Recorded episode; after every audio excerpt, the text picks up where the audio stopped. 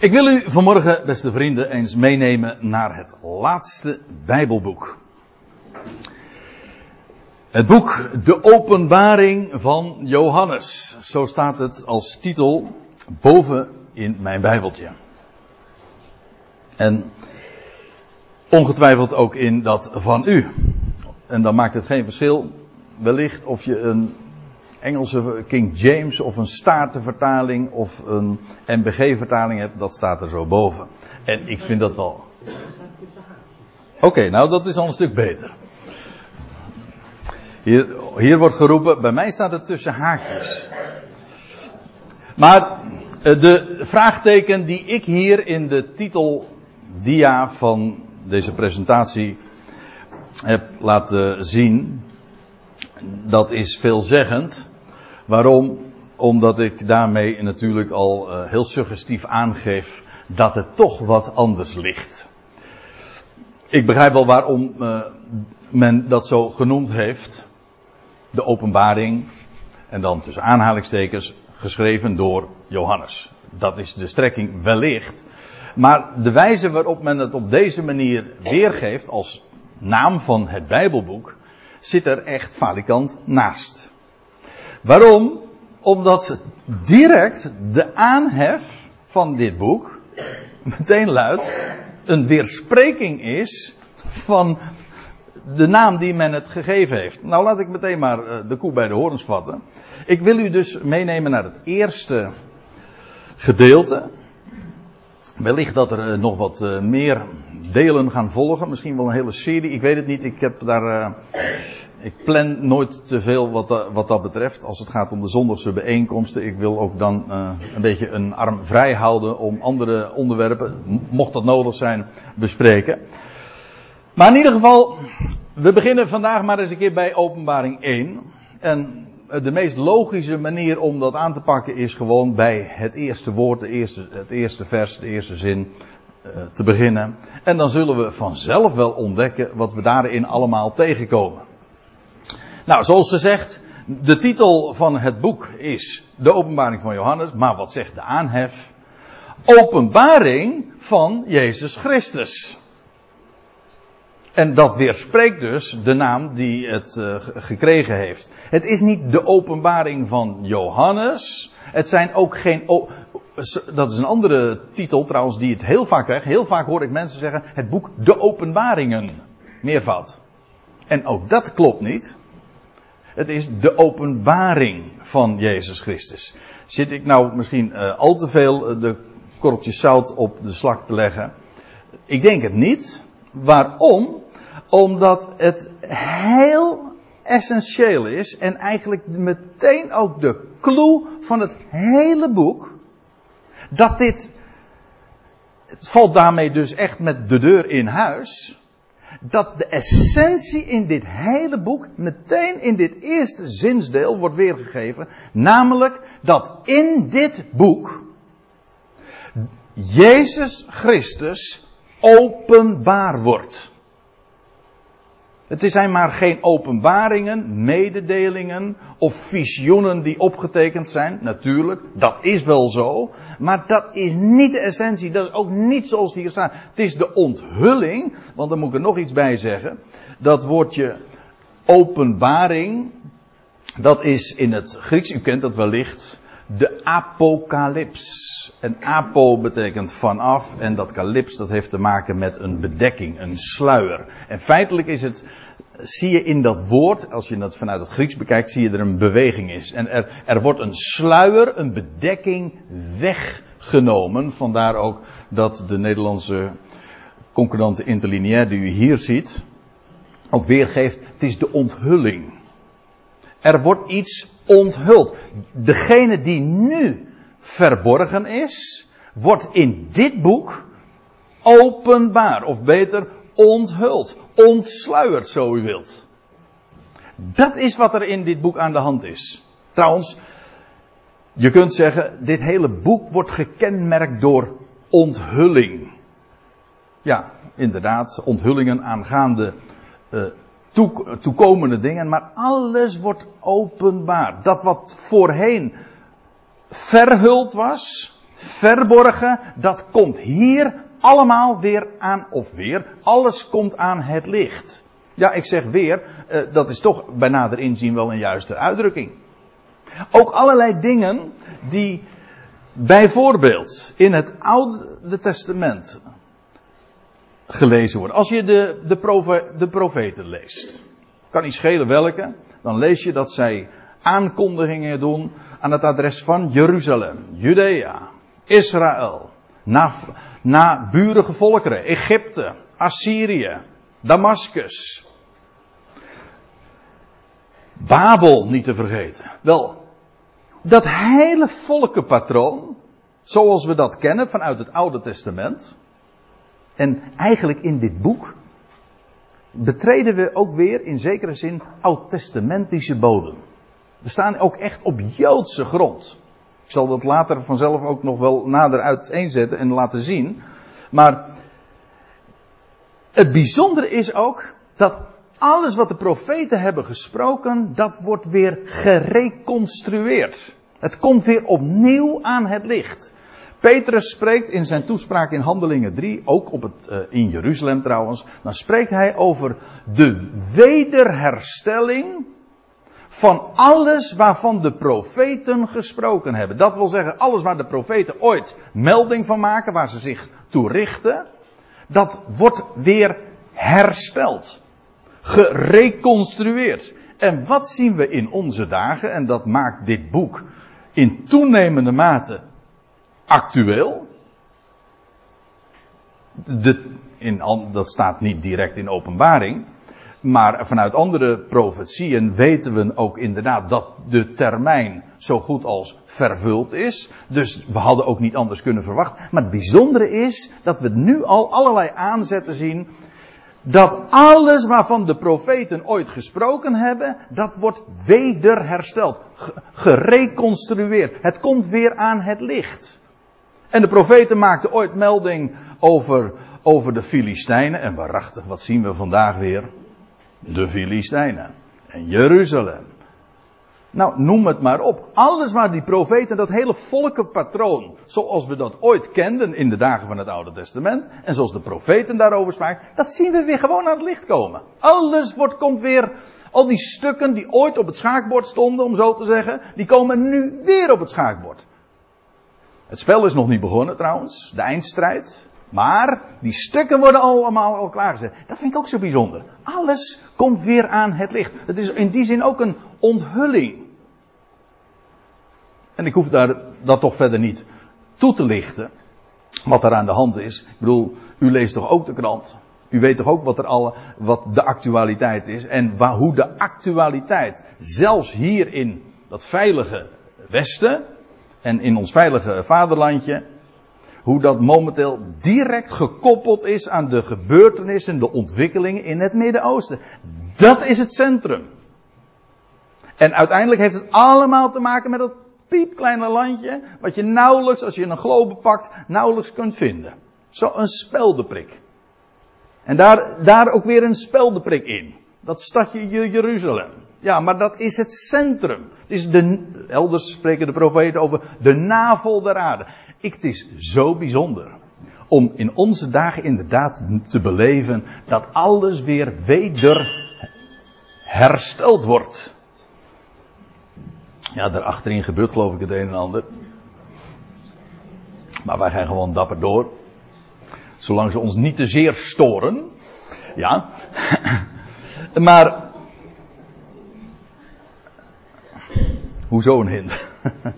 Eh, het is de openbaring, de apocalyps. Dat is het, de essentie nu van Jezus Christus. Hij die vandaag verborgen is. En ik kan me heel goed voorstellen dat, een heel, dat als, je, ja, als je de boodschap van de apostel Paulus kent. Dat je, zodra je dit boek opent, dat je je op heel vreemd terrein begeeft. Dat is eigenlijk ook zo. Als je, de, als je de geschriften van Paulus kent, dan weet je dat Christus vandaag verborgen is. En dat God in genade in deze wereld, met deze wereld omgaat. En een boodschap van genade en niet ingrijpt. Dat is karakteristiek voor onze dagen nog steeds. In boek Openbaring wordt alles anders. Jezus Christus wordt onthuld. Hij die nu verborgen is, wordt dan openbaar en dan gaat hij ook spreken. Hij, nu zwijgt hij in zijn liefde, straks gaat hij spreken in zijn toren en gaat korte metten maken. En deze, deze boze Aion gaat verwisseld worden voor een totaal nieuwe Aion. Hij gaat zijn koninkrijk vestigen. Hij is de koning-priester en dat gaat niet zachtzinniger aan toe. Het boek Openbaring zie je dat ook. Maar het is allemaal de onthulling van Hem, die nu verborgen is. Hij die nu, waarvan je je nu zou kunnen afvragen, en dat wordt door alle wegen dan ook gedaan. Jezus Christus, ach ja, dat is, die leefde hier 2000 jaar geleden. Ja, dat is ook zo. Maar hij wordt weer onthuld. Hij zal onthuld worden. Dat is waar dit boek over gaat. En de God, die nu al zo lang afwezig is, lijkt. De hemel is van koper, hij doet niet van zich horen, hij grijpt niet in en het wordt hem hoogst kwalijk genomen. Wel, straks zijn er geen atheïsten meer, dat kan ik u wel vertellen. En dat duurt niet zo heel lang meer, dat er geen mens meer zal twijfelen aan het bestaan van God. Die dan ook inderdaad gaat spreken. Daarmee zijn ze nog niet voor hem gewonnen, want zo, gaat niet allemaal één, één slag en stoot. Maar niettemin, dan, atheïsme heeft zijn langste tijd gehad, kan ik u vertellen. Ik wil naar vers 8 toe, dus uh, dan moeten we toch echt wat sneller gaan dan nu. Maar dit vind ik wel heel belangrijk. Dit is de aanhef van het boek. De onthulling van Jezus Christus. En soms moet, ga ik er wat sneller doorheen, dan moet u me maar niet kwalijk nemen. Bij een andere gelegenheid moeten we maar wat meer dan in de details. Maar er staat welke God hem gegeven heeft. Letterlijk staat dit trouwens in een, in een, een speciale werkwoordsvorm en dat is zonder horizon. Gaat niet zozeer om dat dat in het verleden heeft plaatsgevonden, maar welke God hem geeft. Namelijk, God geeft hem de gelegenheid, God geeft hem dat hij zich zal openbaren. En daar staat er nog bij om zijn dienstknechten, eigenlijk staat er gewoon in het Grieks het woord slaaf, slaven. En een slaaf dat betekent, dat is maar geen werknemer hoor, die voor zoveel uur een bepaald contract heeft afgesloten. Is het een lijfeigene. Het eigendom van. Dit boek is niet zomaar bestemd voor nieuwsgierigen. Dit boek is bestemd voor slaven. Die het eigendom zijn van en ook luisteren naar. Dat is het enige wat ook een, slaaf geacht wordt te doen, nietwaar? Te luisteren naar zijn Heer. En wat hij te melden heeft. Wel, dat is waarom dit boek uh, gegeven is om zijn slaven te tonen. Dat is trouwens ook nog bijzonder. Niet alleen maar te vertellen, maar dit wordt allemaal gedemonstreerd. Het is ook een heel visueel boek. Johannes ziet voortdurend. En ik zag. En ik zag. En ik zag. En dan staat er nog bij, hetgeen weldra moet geschieden. Dat vind ik nou weer zo mooi, want u ziet natuurlijk, en ik zeg dat eventjes voor degenen die uh, deze studies uh, niet kennen, dat hier uh, dan onderin het scherm wordt er een interlineair getoond. Dat wil zeggen tussen de regels. Uh, de eerste regel dat is de Griekse grondtekst. Uh, de onderste tekst dat is de wijze waarop de MBG dat heeft weergegeven. En de weergave daartussenin in het groen. Dat is de meest letterlijke weergave, concordant zo u wilt. Eensluidend, zoveel als mogelijk één op één. En dat brengt hele bijzondere dingen aan het licht. Zodat je ook zo dicht als mogelijk bij de schriften, bij het origineel komt, bij de bron. En, maar dan zie je dat dat woord wat hier weergegeven wordt met weldra, daar staat letterlijk, het zal de dingen die moeten geschieden, die zullen worden, dat zal gebeuren niet weldra, het idee is niet binnenkort, maar het idee is in snelheid. Je leest dit woord bijvoorbeeld ook als, als Johannes en Petrus naar het graf toe rennen. In Johannes 20 lees je dat en dan de een, dan lees je dat Petrus sneller rende. Eh, eh, sneller, dit woord. In snelheid. Het idee daarbij is niet dat dat eh, binnenkort gaat gebeuren. Dat is trouwens ook in zekere zin wel degelijk waar, maar dat is niet wat hier staat er staat hetgeen in snelheid moet geschieden. Het idee is dat als deze dingen gaan gebeuren, op het moment dat hij onthuld zal worden, dan zal dat gaan gebeuren in snelheid. Met een enorme vaart zal daar, uh, vaart zal daar worden achtergezet en in snelheid plaatsvinden. Dat is een heel ander idee, zodat je ook in het boek Openbaringen een, een, een, een hele uh, voortvarende, snelle voortgang vindt van, van ontwikkelingen. Het ene is nog niet gebeurd of het andere gebeurt alweer. God grijpt in en dat doet hij zeer, eh, dat doet hij met recht ingrijpend. En dat doet hij ook met, met snelheid. Dat is typerend. Geldt ook voor zijn oordelen. God oordeelt snel. Het idee van een eindeloos oordeel kent God eh, kent de schrift niet. En God dus ook niet, nee. Nee, als hij dat doet, dan doet hij dat snel. Een ogenblik duurt zijn toorn. Een leven lang, dat is niet snel. Dat gaat langzaam. Dat blijft maar bestaan. Het duurt zijn goede tieren uit. Nou ja. Uh, in elk geval, deze dingen die in dit boek beschreven worden, zullen in snelheid plaatsvinden. En welke hij, dat is Jezus Christus, door de zending van zijn engel, zijn boodschapper, hij heeft een, een boodschapper afgevaardigd. Dus Jezus Christus is dit, heeft dit niet hoogstpersoonlijk doorgegeven, maar hij heeft een boodschapper daartoe gestuurd. Aan zijn slaaf Johannes heeft hij dit alles te kennen gegeven, ook getoond. Het is een heel breed begrip. Het heeft, hij duidt dat zo aan. Deze heeft getuigd van het woord, of letterlijk ook hier weer in die, die tijdloze weergave. Deze getuigt van het woord Gods, wanneer dan ook. En van het getuigenis van Jezus Christus. En eh, het getuigenis van Jezus Christus, dat is, dat, dat kun je heel breed opvatten. Maar hier in dit boek is dat vooral toch dat wat opgetekend staat in dit boek. Dat is het getuigenis wat hij zelf getuigt. Waarachtig. Maar daar kom ik straks nog even over. En deze Johannes getuigt van deze dingen. Hij getuigt van dat wat Jezus Christus zelf, middels zijn afgevaardigde boodschapper, heeft te kennen gegeven. Alles wat hij gezien heeft. Alles wat hij waarnam. Gezien heeft, gehoord heeft en zelfs bij gelegenheid is die zelfs weggenomen. Je leest eh, misschien dat ik daar even al op mag wijzen. Dat is net buiten het bestek van dit, eh, deze presentatie. Maar in vers 10 lees je dat Johannes werd weggevoerd. In de geest staat er. in de dag des Heren. En, ik, dat heeft, vandaar ook dat dit boek in de christelijke geschiedenis, in de, in de theologie, de reputatie heeft gekregen. Dat, dat de openbaring daarvan plaatsvond op een zondag. Immers, dat is de dag des Heren. Nou, ik kan u uh, vertellen, dat is niet de dag des Heren. Kijk het maar na in uw Bijbeltje. Eventueel zou je de Sabbat kunnen noemen. En dat klopt trouwens weer wel.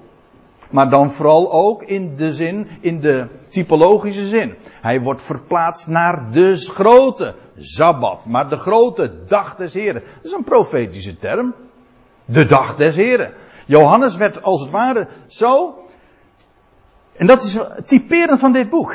Johannes hij wordt verplaatst in de tijd. Over tijdreizen gesproken. Dat lijkt science fiction. Maar dat is precies waar Johannes over spreekt. Hij zegt, ik werd verplaatst. Sorry dat ik het nu even niet eh, kan laten zien in de tekst, maar u ziet het in openbaring 1 vers 10. Hij werd verplaatst tot in de dag des Heren. De heerlijke de dag. De dag waar de profeten altijd weer over spraken. Dat de Heer openbaar zal worden. Johannes is verplaatst in die periode. En vanuit die periode beschrijft hij de dingen. De dingen die hij waar, waar heeft genomen. Dat is wat, hij, wat hier staat. Zalig, of ik hou uh, veel meer van het gewone Nederlandse woord, want het woord zalig, dat is een, een, een woord dat zo misbruikt is. En uh, ja, god, de ene verstaat er weer iets heel anders onder uh, dan een ander. En als u een katholieke achtergrond hebt, dan is alles zalig, nietwaar? Maar dan weet je eigenlijk niet meer wat het betekent. En sommige mensen die denken dat het hetzelfde betekent als behouden zijn. Ben je zalig? Hè? Ben je zeker van je zaligheid? En dat soort dingen. Dat is een, een, een zoals dat zo mooi heet, een polyinterpretabel begrip. Dat wil zeggen, je kunt er alle kanten mee uit. Daar hou ik nooit zo van. Want het betekenis van het woord is gewoon deze gelukkig. Zo wordt het bij gelegenheid trouwens ook door de vertalers wel weergegeven elders. Gelukkig hij die voorleest. Dat ben ik toevallig. Nu, hier. Trouwens, het staat niet zozeer voorlezen, gelukkig hij die leest. Maar lezen in de Bijbel is altijd hardop lezen. In het Hebreeuws helemaal. Het Hebreeuwse woord voor lezen, dat is koré en dat betekent eigenlijk roepen. En als je iemand leest, dan, dan eh, voor een, voor een, voor een Midden-Oosterling is het eigenlijk ondenkbaar dat je dat zachtjes doet. Dan, dan spreek je dat ook daadwerkelijk uit. Gelukkig hij die leest en, en, maar dat niet alleen, en zij die horen. Dat ben nu toevallig. Nu. Zij die horen de woorden van de profetie. Profetie betekent letterlijk vanuit Grieks voorzegging. Nou, dat is een heel concrete betekenis. Er is meer over te zeggen dan dat ik nu meld, maar dat is de, de primaire betekenis vanuit het Grieks. Profetie, schitterend. God eh, eh, presenteert hier niet een glazen bol van wat er mogelijk zou kunnen gebeuren. Het is geen, ik noemde het woord zojuist al, science fiction of zo. Nee, God voorzegt. Zo zal het gaan. Gelukkig degene die dit leest, gelukkig degene die hoort de woorden van deze voorzegging. Wat alleen God kan doen, namelijk voorzeggen. Een mens weet niets over de toekomst. Zelfs over, een, over vijf minuten kunnen we absoluut nog geen enkele zekerheid hebben. En alles wat je daarover kunt doen, dat, kan, dat is gebaseerd op statistieken. Of zoiets. Of extrapolatie, zoals dat de wiskundigen dat dan weer noemen. Maar het is allemaal gissen en er zit altijd onzekerheidselementen bij. Maar God, die het heden kent en de toekomst overziet, die van het begin, staat er in Jezaja, ik die van den beginnen de afloop reeds verkondigt. Kijk, dat is de God waarmee wij van doen hebben. En daarom, er is niks wat werkelijk waarde heeft dan je gewoon je te richten tot deze woorden. Dat is wat vast is. Dat is gewoon als een polster in de nacht. Mag dan duister in de wereld zijn, maar daar kun je je op oriënteren. Daar kun je op blind varen, met recht. Of dacht u dat je kon blind varen op de kranten, of op experts, op het nieuws? Nee toch. Die zeggen maar wat. Ik bedoel met alle, eh, met alle waardering en respect voor hun deskundigheid. Maar een mens is maar een mens. En alles wat, wat vanuit expertise gesproken wordt, is menselijke expertise. Altijd waar tot op een bepaalde hoogte, met een slag om de. Maar God neemt geen slagen om de. Hij voorzegt. Zo zal het gaan. Nou, vandaar ook dat je gelukkig bent als je dit leest, als je dit hoort. En bewaart staat er daar nog bij. En u weet waar je het bewaart, hè? Maria wist het wel in ieder geval. Die hoorde de woorden, lees je, en zij bewaarde deze woorden in haar hart. Zich afvragende staat er dan nog bij wat al die dingen betekenen mochten. Want als je het in je hart bewaart, betekent dat je eraan denkt. Je gaat overleggen en je stelt je vragen. Wat betekent dat? Je bent ermee bezig. Fixeer je niet op bepaalde uitleggingen meteen. Nee, wees open-minded. Wat staat er nou eigenlijk? Laat je corrigeren. Als je altijd op bepaalde in een bepaalde trant dacht en blijkt anders te zijn dan dat, ja, dan dat er geschreven staat. Wees dan ook open mind. Bewaar die woorden zoals het gesproken is en ges, geschreven staat. Bewaar dat in je hart. En hetgeen, bewaart hetgeen daarin geschreven staat, want de tijd, of eigenlijk, hier staat niet het woordje chronos, waar ons woord chronologie van afgeleid is. Maar hier staat een ander Grieks woord, is een beetje lastig, maar het betekent de gelegenheid, de kairos, de het tijdstip. De, de, tijd is nabij. De kairos, de gelegenheid waarover deze dingen spreken, is nabij, staat er. Ja, dat is dus niet zozeer een chronologisch gegeven van het duurt niet lang meer. Nee, het betekent de gelegenheid die kan zich zomaar aandienen. Zoals ja, ik heb dit plaatje erbij even gezegd. Uh, in het Engels zeggen dan, uh, nou trouwens in het Nederlands kun je het ook zeggen, er is slechts één hartslag, slechts één hartslag tussen, ja het is, u vindt dat misschien wat zwartgallig als ik dat zeg, maar u kunt niet ontkennen dat het waar is. Er is slechts één hartslag tussen U en mij en de dood. Eén hartslag, meer niet. Zegt, uh, is geloof ik een woord van David tegen, dat zegt hij tegen Jonathan. Er is slechts één schrede tussen mij en de dood. En in die zin is het altijd ook, na, de dood is altijd nabij dus. Dat wil niet zeggen, dat is geen chronologisch gegeven. Nee, het betekent, er hoeft maar één ding te gebeuren, één gelegenheid zich voor te doen, één tijdstip zich te presenteren en het is zover. Nou ja, ik zit nu naar een zwangere vrouw te kijken. Hoogzwangere vrouw, hè? je weet toch alles van. Uh, dan hoeft er maar één ding te gebeuren. Nou, in, ik moet er nu aan, nog aan iets anders denken en dat is, uh, ik, ik heb hier de verwijzing naar Zacharia 13 staan en daar lees je dat Israël de naam van Yahweh zal aanroepen. Iets wat ze nooit gedaan heeft, ook wat een Jood niet mag doen, dat zal een keer gaan gebeuren. En wat gebeurt er dan? Dan zal hij komen. Als de nood het hoogst is, dan zullen ze uiteindelijk nog maar één ding kunnen doen. Als alle volkeren, dat, want in die context staat het, zich zullen verzamelen daar in dat Joodse land. De hele VN als het ware samengeklonterd is daar in dat, in dat Midden-Oosten, dan zal men de naam van Yahweh aanroepen en dan zal hij ook verschijnen, onthuld worden. Zijn voeten zullen te dien dagen staan op de olijfberg. En er is eigenlijk maar, en dat is in wezen de boodschap ook die destijds Petrus al had. Er is maar één roep verwijderd. Tussen zijn komst en, de, en het nu. Dus de gelegenheid is inderdaad nabij. En dan laat ik nog maar even helemaal in het midden dat er inmiddels 2000 eh, jaar gepasseerd is. Voor de Heer trouwens twee dagen.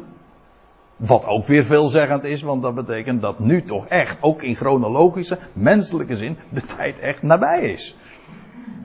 Ja. Dus het hangt er ook maar vanaf hoe je het bekijkt. Maar in elk geval, het is waar op allerlei niveaus. De tijd is nabij. Johannes zegt dan, zo vangt hij vervolgens eh, aan in een nieuwe, nieuwe pericoop. Johannes aan de zeven ecclesia's in Azië. Dat zijn Joodse gemeenten. U moet zich realiseren, dit is geen geschrift van Paulus, maar van Johannes. En weet u wat het grote verschil is? Ik ga u niet eens meenemen. Ik, dat wil zeggen, ik ga niet eens, ik heb geen diaatje ervan. Of zo. Of, uh, ik wil u de passage niet laten zien. Maar ik wil u wel even wijzen op gelaten 2. Waar, je die, waar zowel Paulus als Johannes ook beide in één adem genoemd worden. Ze hebben elkaar ook ontmoet. En dan lees je dat zij de afspraak hebben gemaakt. Bezegeld met de rechterhand der gemeenschap Paulus met het evangelie van de voorhuid zou naar de natieën gaan, ongeacht wie. Inclusief trouwens de Joden onder de natieën. En, jo, en daar staat erbij, Johan, pardon, ik moet goed citeren. Jacobus, Kefas, Petrus en Johannes, deze Johannes, die zouden zich wenden tot de besnijdenis. En daar hebben ze zich aan gehouden. Dat is een officiële afspraak. Dat zie je dus ook weerspiegeld in hun geschriften. Hun, Johannes richt zich tot de besnijdenis. Dat wil niet zeggen alleen maar binnen de grenzen, want hier gaat het over Azië. Maar wat dacht u dat? Daar had je dus ook vele Joden, synagoges, etc. Johannes richt zich hier tot zeven ecclesia's, Joodse gemeenten. En ik heb er expres nog een paar verwijzingen naar gedaan. 2 vers 9, 3 vers 9. Waar je dat ook heel duidelijk ziet. Dat eh, de schijnjoden, uh, die claimen Joden te zijn, in de hoek gezet worden. Als het ware, of ontmaskerd worden. In elk geval, dit is, ik zei al eerder, we staan hier in dit boek echt op Joodse bodem. En dan staat er nog bij, genade zij u en vrede van hem. Dat vind ik wel prachtig. Zo vangen natuurlijk de geschriften in het Nieuwe Testament aan en je kunt zeggen, ja dat was gewoon de, de manier waarop men elkaar begroette. De Grieken zeiden genade, genade zij u, en, of vreugde. En de Joden die zeiden shalom, zeggen ze nog steeds. En dit was een samentrekking, genade en vrede, genade voorop. Ja, maar weet u, in deze context heeft het nog iets heel bijzonders, namelijk dat dit geschreven is eh, terwijl in de dag des Heren, waarin zo enorm veel eh, turbulentie is, waarin God zo duidelijk ingrijpt, hardhandig dat ook doet. Ja, en dan klinken deze woorden in aanvang: genade en vrede. Van Hem. En dus uh, laat ik meteen maar doorlezen. Genade en vrede. Van wie dan? Nou, van degene die hier openbaar wordt, maar nog meer van de Gods. Die van zichzelf zegt. Er staat hier, die is en die was en die komt. En als u een klein beetje op de hoogte bent ook van de naam van God en ook de, de Hebreeuwse betekenis, Yahweh, dan weet u dat dit, deze zin daar ook direct naar verwijst. Yahweh betekent ik ben die ik ben, of ik ben die ik zijn zal, of ik zal zijn die ik was. Dat is in het Hebreeuws allemaal wat, uh, wat, wat breed. Maar dat is de gedachte. Die, die is, die was, en die zal, die is komende in de tegenwoordige tijd. Die, die bezig is te komen. Dat is de naam van God. Zoals hij zich ooit al aan, A, pardon, aan Mozes bekend maakte. De 26e generatie. Ik zeg, vind ik dat leuk om erbij te zeggen. Want de naam van God is Yahweh. Maar die naam Yahweh, dat, heeft een, dat is een Hebreeuwse naam, maar Hebreeuwse letters zijn ook Hebreeuwse cijfers. En die naam is onderverdeeld dan weer in vier letters. En dat is, en dat komt exact overeen met de geslachten die er sinds Adam tot Mozes geweest zijn. In totaal het 26e geslacht. Nou ja, ik geef het zomaar even door. Bij een uh, andere gelegenheid moet ik, wil ik dat nog eens nader toelichten. Maar dit is het. De naam van God. Die is en die was en die komt. En staat er nog bij ook van de zeven geesten die voor zijn troon zijn. Meestal zegt men, ja, dat is de, de persoon, de goddelijke persoon of de derde persoon van de heilige drie-eenheid. Uh, nou, dat soort uh, terminologie die, die ken ik niet. Maar of vanuit de schrift is dat onbekend. Er wordt hier gesproken over de zeven geesten. En ik denk, weet u wat ik denk? Dat zijn zeven geesten. Dat denk ik, zomaar. Ja, waarom? Nou, zou het misschien niet zijn omdat dat zo staat, er gewoon gezeven staat. Ja, die zeven geesten zijn zeven geesten die voor zijn troon staan. En even, uh, later in hoofdstuk 8 kom je ze weer tegen. De zeven engelen. Die trouwens ook bij gelegenheid zeven engelen worden. Zijn zij, zijn zij niet allen gedienstige geesten, zegt Hebreeën 1? Dus engelen zijn geesten, is dat wat je niet kunt zien. Dat is het kenmerk van geest. Maar, en die, maar waarom worden die hier nou ten tonele gevoerd? Wel, terwijl die de straks, wat nog beschreven moet worden, de bazuinen laten klinken. En te midden van al die instabiliteit, te midden van al dat ingrijpen, de oordelen, de gerichten en de turbulentie. Ja, maar hier wordt gezegd genade en vrede van hem die is en die was en die komt. En ook van de zeven geesten die voor zijn troon staan. Die straks gaan ingrijpen. Die straks de bazuin gaan blazen. Met alle gerichten van dien. Niettemin omdat hij die is en die was en die komen zal, alles in zijn handen heeft, is er genade en vrede. Ondanks die bazuinen en ondanks die zeven engelen die, die van alles aan zullen kondigen. Er is genade, er is vrede. Waarom? Ja, dat is niet zo moeilijk. Dat is vanwege hem. Die het allemaal, die de regie voert. Hij weet wat hij doet. Hij gaat ingrijpen. En ver, ver, verlies je niet in de details. Kijk ook naar het grote plaatje, naar de grote uitkomst. Nou ja, ik lees even verder. En er staat er nog bij. En genade zij u een vrede van hem.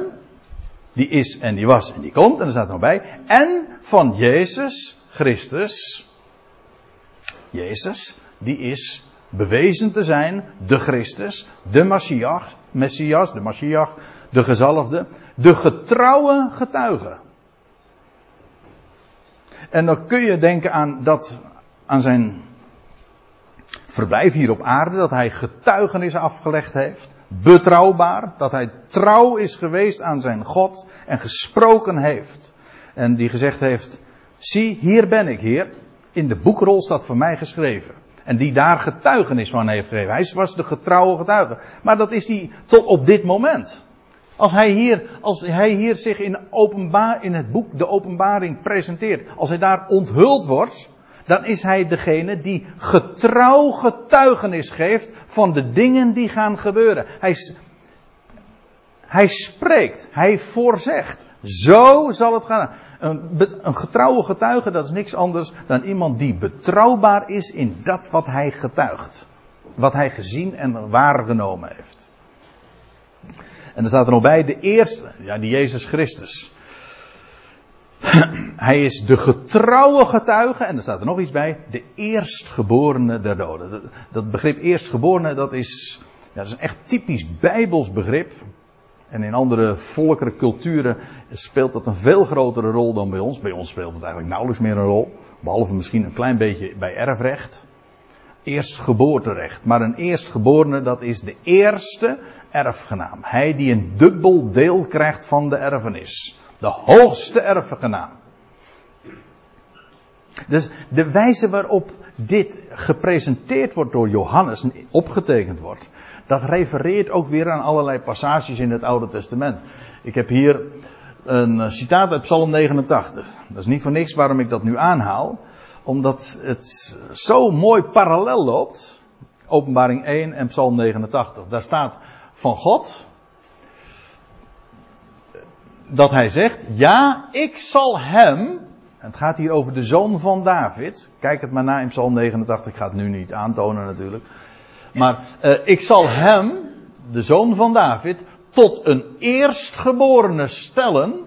Het is heel bijzonder. Maar uh, je zegt, hoezo? Je, je bent toch een eerstgeborene of je bent het niet? Je bent toch het eerstgeboren of je bent het niet? Ja, maar in de Bijbel is het heel anders. Een eerstgeborene, dat wil zeggen hij die het eerstgeboorterecht heeft, is in de Bijbel, kijk het maar na in het boek Genesis, het is eigenlijk standaard. Is nooit een eerstgeborene. Een eerstgeborene is nooit het eerstgeborene. Het is bijna standaard. Het is een recht dat je krijgt en ook verleend kan worden. En vraag het maar na aan Abraham of aan Isaac of aan Jacob of aan Jozef of aan Ephraim. Ik noem nu vier, vijf namen. Maar alle stuk voor stuk waren ze eerst gesteld tot eerstgeborenen, maar geen van allen waren het eerstgeboren. Ze krijgen dat recht. En soms uh, moet je er een uh, bord soep voor, uh, hm? voor neertellen, zeg maar. Zoals in het geval van Jacob, die dat gaf van Esau. Heel dom trouwens, want hij had het bord soep gewoon kunnen houden, want hij had het toch wel gekregen. Had God al van tevoren gezegd. Maar goed, hè? dat is misschien wel erg Nederlands gedacht. Ja. Er staat. Hij, hij, wordt gest, hij zal gesteld worden tot eerstgeborene. Wel, dat is Jezus Christus. Hij is niet eerstgeboren, is hij de eerste. Nee, maar hij is gesteld tot eerstgeborene. En de eerstgeborene der doden.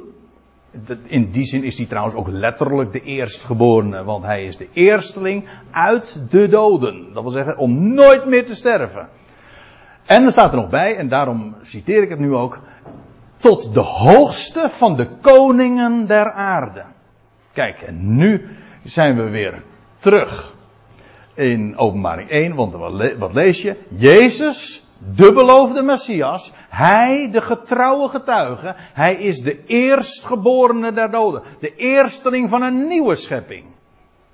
Hij die de dood heeft overwonnen. Hij die het hoogste erfrecht heeft. Die het ook nooit meer kwijtraakt. Want dat is het mooie van als je nieuw leven aan het licht uh, hebt gebracht. Als eersteling. Dat hoef hij hoeft het nooit meer over te dragen, want hij sterft niet meer. Dus eens voor altijd. Dat is echt leven. Dat is geen sterven, dat is leven. hij is de eerstgeborene der doden en de overste van de koningen der aarde. Kijk, dit zijn zulke karakteristieke dingen in het boek Openbaringen. Het gaat hier in dit boek over, over twee onderwerpen. Oh, ik hoorde dat iemand laatst zeggen, dat vond ik erg leuk geformuleerd. Hij zegt, je mag het eh, in, ze zeggen altijd dat als je, het, eh, als je het gezellig wil houden op een verjaardag of onder je collega's, moet je over twee onderwerpen nooit praten. En dat is in de eerste plaats godsdienst. En in de tweede plaats politiek. En waar gaat het boek Openbaring over? Over godsdienst en over politiek. Over religie die aan het licht, of nee, aan het licht, ja, wel aan het licht komt, maar dat wil zeggen aan de kaak wordt gesteld. En God die de, uh, de waarheid daarvan aan het licht brengt. En het gaat over macht. Het gaat over de laat ik het nog anders zeggen. Jezus Christus is de koning-priester naar de ordening van Melchizedek. Ik zeg nou heel wat, dat is een hele mond vol, maar koning-priester. Koningschap heeft te maken met het zijn ambt als machthebber, als koning, als koning der koningen. Zo wordt hij in dit boek openbaar, maar hij is ook de koning-priester. Ook godsdienstig staat hij aan het hoofd in Jeruzalem. Van de, ook straks die tempel die weer gaat herbouwd gaat worden. Hij is de koning-priester. En hij gaat de waarheid over politiek en over godsdienst aan het licht brengen. Dat is het boek Openbaring. Dat wordt onthuld. Dus in een heel andere verhoudingen. Hij is hier niet het hoofd van het lichaam en uh, in de verborgenheid. Nee, dit is een heel nieuw hoofdstuk, een nieuw boek. En dan staat er de overste van de koningen der aarde, hem die ons lief heeft. Ik kom straks nog even terug op dat woord ons, want dat is erg belangrijk. Hem die ons lief heeft, agape, onvoorwaardelijk. Dat is Gods liefde. Er zijn geen, geen condities aan verbonden. Kan niet door je prestaties meer worden en door je wanprestaties wordt het niet minder. Dat is het geweldige van de liefde van God. Hem die ons lief heeft en ons uit onze zonde verlost heeft door zijn bloed. Dus niet van onze zonde verlost heeft. Dat is weer een, daar zit ook heel vaak weer een heel klassiek idee van, uh, van, van, theologie ook achter, van uh, de vergeving van zonde. Maar het gaat hier over hij die ons losmaakt, verlost, uh, uit de zonden. In de zon, in de, al die doelmissingen waarin we waren, hij trekt je eruit. Hij verlost daaruit. En dat is wat hier van Israël. Uh, ja, ik zeg, ik, nu verklap ik het al, want het gaat over Israël. Die ons, dat is Israël. Ik, zal ik ga het ook laten zien. Maar hier is het, die hij die ons verlost uit de zonde en ons leven, dat gekenmerkt werd door zonde, doelmissen. Zonde betekent doelmissen. Hij verlost daaruit en hij geeft dus een leven dat wel doel en zin en inhoud heeft. Hoe dan wel? Wel in het bloed van hem. U ziet het. En dat bloed, dat verwijst altijd naar het slachtoffer. En bij, wij denken bij bloed en bij een slachtoffer aan zwakheid, de schrift niet. Ik denk dat de verreweg de meeste mensen daar geen idee van hebben. Hoewel, uh, er, was een, er is een lied, vroeger zong ik het uh, vaak. Er is kracht in het bloed van het lam. Hm? Het is waar. Alleen ik vraag me af, wie weet waarom? Waarom is er kracht in het bloed van het lam? Het bloed van het lam, in het slachtoffer. Juist in het boek Openbaring speelt het een grote rol. Jezus Christus is in dit boek, ja, hij is de leeuw uit de stam van Juda. Hij heeft vele namen in dit boek. Prachtige. Maar hij is ook het lammetje. Ja, het lam, maar eigenlijk staat er in het Grieks een verkleinwoord. Het, een lam is al zo klein, maar het lammetje. En wie overwint over al die machten en over al dat geweld, wie overwint? Het lammetje. En dan staat er in openbaring 5 vers 6, vandaar ook dat citaat, of die verwijzing. Daar staat er, en ik zag een lammetje, staat erbij, staande als geslacht. Hij was geslacht. Dat is kijk, dat is niet de normale positie van het lammetje dat geslacht is. Dat ligt, dood. Maar hij niet. Hij is het lammetje dat geslacht is, maar hij is, hij staat, en dat betekent maar één ding, dat kan maar één ding betekenen. Hij is opgestaan uit de doden. En zie daar meteen weer, weer een verwijzing naar het feit dat hij verrezen is uit het graf. Hij die stierf in zwakheid, maar hij verrees uit de doden, drie dagen later. En dat bloed, dat spreekt inderdaad van de slachting. Maar wat dacht u wat? van het slachtoffer. Hij die geslacht werd en vervolgens daarna opsteeg tot God. Inderdaad, verrees uit de doden. Dat is dat bloed. Dat is de kracht daarvan. Leven uit de dood. Daar verwijst het bloed naar. En dat is, heeft een verlossende kracht. En er staat er nog bij. Hij heeft ons tot een koninkrijk, tot priesters voor zijn God en Vader gemaakt. En dan moeten we even goed opletten. Want wie heeft Johannes hier op het oog? Tussen de regels door heb ik het al gezegd. En, ik, maar het is buitengewoon belangrijk. Ik zei zojuist al wat over de adressering van Johannes. Johannes richt zich tot de besnijdenis, tot Israël. En dus ligt het antwoord al voor de hand, maar nou ga ik ook echt een, een extra bonnetje daarvoor geven. En dan staat er, uh, hij heeft ons tot een koninkrijk en tot priesters gemaakt voor de God en Vader. Van hem, van Christus. En wie zijn die ons? Deze uitdrukking, een koninkrijk tot priesters, is een verwijzing naar, naar Exodus 19. Woorden die aan de voet van de berg Sinaï gegeven werden. En ik zal het u laten zien. Dan lees je, vlak voordat de, de tien woorden gegeven worden, dan, sta, dan wordt er gezegd, uh, door God tegen Mozes, en hij zou dat overbrengen aan Israël, en dan staat er, nu dan, indien jullie aandachtig naar mij luisteren en mijn verbond bewaren, dan zullen jullie uit alle volken, jullie, uit alle volkeren mij ten eigendom zijn, want de ganse aarde behoort mij. En gij zult mij een koninkrijk van priesters zijn. Over wie gaat dit?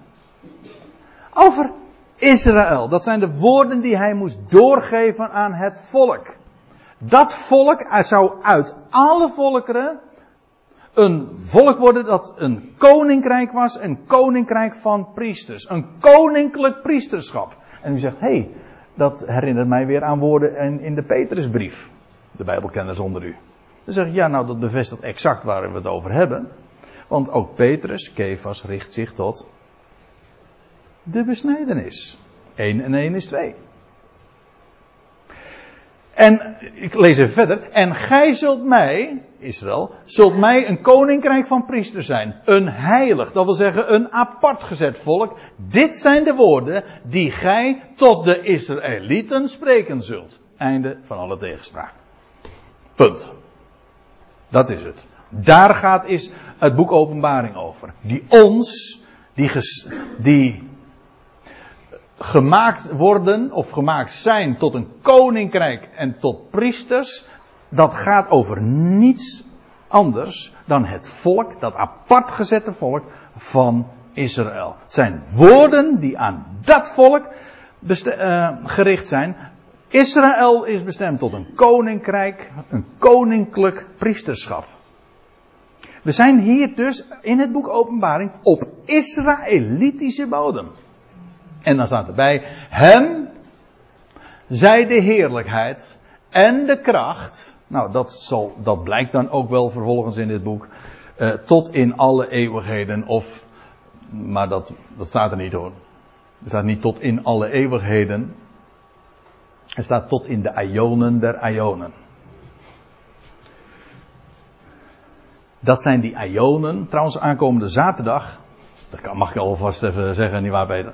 Dan, uh, ja, ik zit nou een beetje voor uh, mijn eigen hier te praten. Maar aankomende zaterdag is er een studiedag, Refago, conferentie. En is, uh, kan het eigenlijk vandaag nog? Kan je vandaag nog opgeven? Dit is de laatste dag. Oké. Nou, dat is bij deze dan ook even gezegd. Uh, in Leusden is er een conferentie. En uh, er zijn al uh, heel veel opgaven, maar er kunnen er nog een paar bij. Maar in elk geval, dan is er een conferentie en, met een viertal sprekers. Ik mag daar één van zijn. En mijn thema is toevallig de overtreffende ionen. Nou, daar, ga ik het, daar gaan we het, ga ik het dan speciaal over hebben. Die ionen die gaan komen. Die overtreffend zijn. Waarom? Omdat dat de ionen zijn waarin Christus zijn heerschappij, zijn koninkrijk zal vestigen en zal manifesteren. Overtreffend in heerlijkheid en kracht en heerlijkheid. Onvoorstelbaar wat we nog gaan beleven. Deze Ionen en de Ionen die voor ons liggen, die wereldtijdperken waren boos, die Ionen zijn, worden gekenmerkt door een overtreffende heerlijkheid. Vanwege een koning-priester die aan het hoofd staat. Goed. En dan staat er amen. Maar ik ga nog even verder, want ik, uh, ja, dan moet, ik moet even snel wezen. Maar dat moet ik nog even zeggen. Want ter bevestiging. Zie staat er dan, hij komt. Het zal gezien worden. Niet overdrachtelijk, want oh, dit boek, dat heeft wat te lijden gehad, zeg. Met name onder alle menselijke uitleg. Ja, dat moet je figuurlijk zien, moet je geestelijk zien. En er is heel veel allegorie, maar dan zegt het boek, geeft het boek zelf aan. Als er dan staat van de zeven sterren, dat zijn, et cetera. Het wordt dan ook uitgelegd. De schrift legt zichzelf uit. Zie, staat er, hij komt met de wolken. Zoals hij ooit ontrokken werd door een wolk, zo lees je in Handelingen 1, zal hij straks ook verschijnen met de wolken. Heeft ook alles nog te maken met de Shechina, denk ik. Die, die wolk, die, die mobiele godstroon, om zo te zeggen. Wel, hij komt met de wolken en elk oog zal hem zien. Hoe kan dat nou weer, zei men vroeger. Hoe kan nou elk oog hem zien? Straks. Dat lijkt me niet zo moeilijk. Sinds een aantal tientallen jaar is dat natuurlijk al geen vraag meer. Met alle media, ik bedoel, dat kun je, dat is eh, geen enkel punt. Elk oog zal hem zien. En er staat er ook bij, en nou komt het. Ook zij die hem hebben doorstoken. Wie zijn dat? Ja, daar wordt heel speciaal ook uh, naar verwezen naar het volk van Israël. En trouwens, dit is een verwijzing dan weer naar Zacharia. En dan wil ik u even mee, naar, mee naartoe nemen. Zacharia 12, vers 10. En dan lees je. Um, want, moet ik nog even bij zeggen. Het boek Openbaring is het sluitstuk van de profetie. Het is het laatste Bijbelboek. Maar feitelijk wordt je geacht. En dat is natuurlijk waarom het zo'n moeilijk boek is. En mensen zeggen van ja, het is een gesloten boek. Moet je nagaan, het heet een openbaring, maar het is een gesloten boek. Maar hoe vreemd uh, is het? Het is een sluitstuk. Dit boek wemelt van de tientallen, ik maak me sterk honderden, citaten uit de profeten. En dit brengt het allemaal bij elkaar. Dit is de bezegeling, de bekroning van de profetie. Je wordt dus feitelijk geacht dat als je openbaring leest, dat is toch niet zo gek. Als je het laatste hoofdstuk van een boek leest, dan word je toch geacht de voorgaande hoofdstukken te kennen. Nou, als je het boek openbaring leest, dan word je geacht het voorgaande te kennen. Dat is niet zo vreemd. Maar als dan staat in openbaring 1, zie, uh, elk oog zal hem zien, ook zij die hem hebben doorstoken, dan Oh, wacht even, dat is Zachariah 12 vers 10. Moet je, bij elk vers zou je dat zo met gemak kunnen laten zien. Zulke verwijzingen. En dan staat er in Zachariah 12. Je kunt ook nog naar Matthäus 24 gaan. Ja, schriftstudie, dat is van, je komt van het een op het ander hoor. U bent gewaarschuwd. Ik zal, ik zal, staat er dan, over, dat is God zelf die aan het woord is. Ik zal over het huis van David en over de inwoners van Jeruzalem uitgieten de geest van de genade en der gebeden. En zij zullen hem, maar letterlijk staat er trouwens mij. Ja. Ze zullen mij aanschouwen die zij doorstoken hebben. Dit wordt gezegd door de profeet Zacharia, eeuwen voordat de Messias zou komen en gekruisigd zou worden. Maar hier wordt dit al voorzegd. En ze zullen in mij zien die zij doorstoken hebben en over hem een rouwklacht aanheffen als de rouwklacht als over een enig kind. Niet zo'n vreemde uitdrukking, de enige geboren zoon van God. Ja, ze zullen over hem bitter leed dragen als het leed om een eerstgeborene. Maar dan, we zagen al, hoezo? Als het is een eerstgeborene. Het is de eerstgeborene. En hij zal straks komen en ze zullen hem straks zien en ze zullen hem ook herkennen. Als zij de naam aanroepen, dan zal hij verschijnen. Hij die het beeld is van God, beeld van de onzienlijke God, zal dan verschijnen. En alle stammen der aarde zullen over hem weeklagen. De stammen der aarde, dat is, of uh, in het Grieks is dat hetzelfde als de stammen van het land. Kijk, het zijn de volkeren der aarde, dat zijn de stammen van Israël van het land. Die horen bij het land Israël. Eretz Israël. Wel, hier zie je ook weer. Het gaat om het volk Israël. Dat volk dat bestemd is tot een koninkrijk van priesters. Zij zullen hem zien. En dat volk, daar gaat het allemaal om. Dat is het grote centrum en het terrein waarin we hier verplaatst worden. Alle stammen der aarde van Israël zullen over hem weeklagen. En middels die gebeurtenis zal het koninkrijk zich gaan vestigen wereldwijd. Maar het begint bij Israël. Ja, amen. Ik, en dat is het laatste vers waar, we, waar ik uh, inderdaad wilde komen. En zie daar, we zijn daar nu. Maar ik vind het een schitterend slot. Daar zegt God dit. Ik ben de Alfa. Dat is de Griekse eerste letter. Hè? De eerste letter van het Griekse alfabet. De Alfa. Ja, sommige zijn mensen hebben meer met beta. Maar goed. Ik ben de Alfa. De eerste. Het begin. En, dat niet alleen. Ik ben niet alleen de eerste, de eerste letter. Ik ben ook de Omega. De laatste letter. Sowieso mega. Maar ik ben de eerste, ik ben de laatste. Bij mij begint het, bij mij loopt het ook allemaal weer af. Of zal ik het nog anders zeggen? Nou haal ik Paulus er weer bij. Ik kan, kan niet nalaten. Uit hem zijn alle dingen. Maar ook, dat wil zeggen, het komt uit hem voort. Hij is het begin, hij is de initiator. Maar bij hem is ook de afloop gefixeerd. Staat vast. Het komt uit hem voort, maar het komt ook allemaal weer bij hem terecht. Het komt allemaal terecht bij hem. En in hem. En door hem. In hem, of uit hem, door hem, tot hem. Heb je zo'n beetje alle voorzetsels die daarin van belang zijn, die hebben daarmee te maken. Uit hem, door hem, tot hem. Ik ben de Alpha en de Omega, zegt de Heere God. Die is, die was en die zal komen, of de komende. De Almachtige. Schitterende uitdrukking. God is de Almachtige. We hadden het er laatst in de auto met de jongens over uh, wat dat betekent. Nou, meestal is, zeggen men van ja, uh, almachtig betekent dat God alles kan. Nee, almachtig betekent niet dat God alles kan. Ik kan u zo een aantal dingen noemen vanuit de Bijbel die God niet kan. Het is onmogelijk, zegt Hebreeën 6, dat God liegen kan, zou. Dat kan God niet. Maar weet u wat almacht betekent? Alles wat hij wil, of zal ik het zeggen met de woorden van een lied, wat zijn liefde wil bewerken, dat ontzegt hem zijn vermogen niet. Dat wat hij zich voorneemt, er is niets wat hem daarin beperkt. Hij is alvermogend. Hij kan niet alles, God zij dank niet. Maar hij is in staat te doen dat wat hij gesproken heeft. En hij is in staat te doen wat zijn hart hem ingeeft. En hij verlaat nooit de werken van zijn handen. En dat is de garantie die elk schepsel heeft. En het boek Openbaring begint daarmee. En dat moet je goed in gaten houden. Het gaat hier over de God die alles begonnen is. En ook alles op zijn tijd en wijze.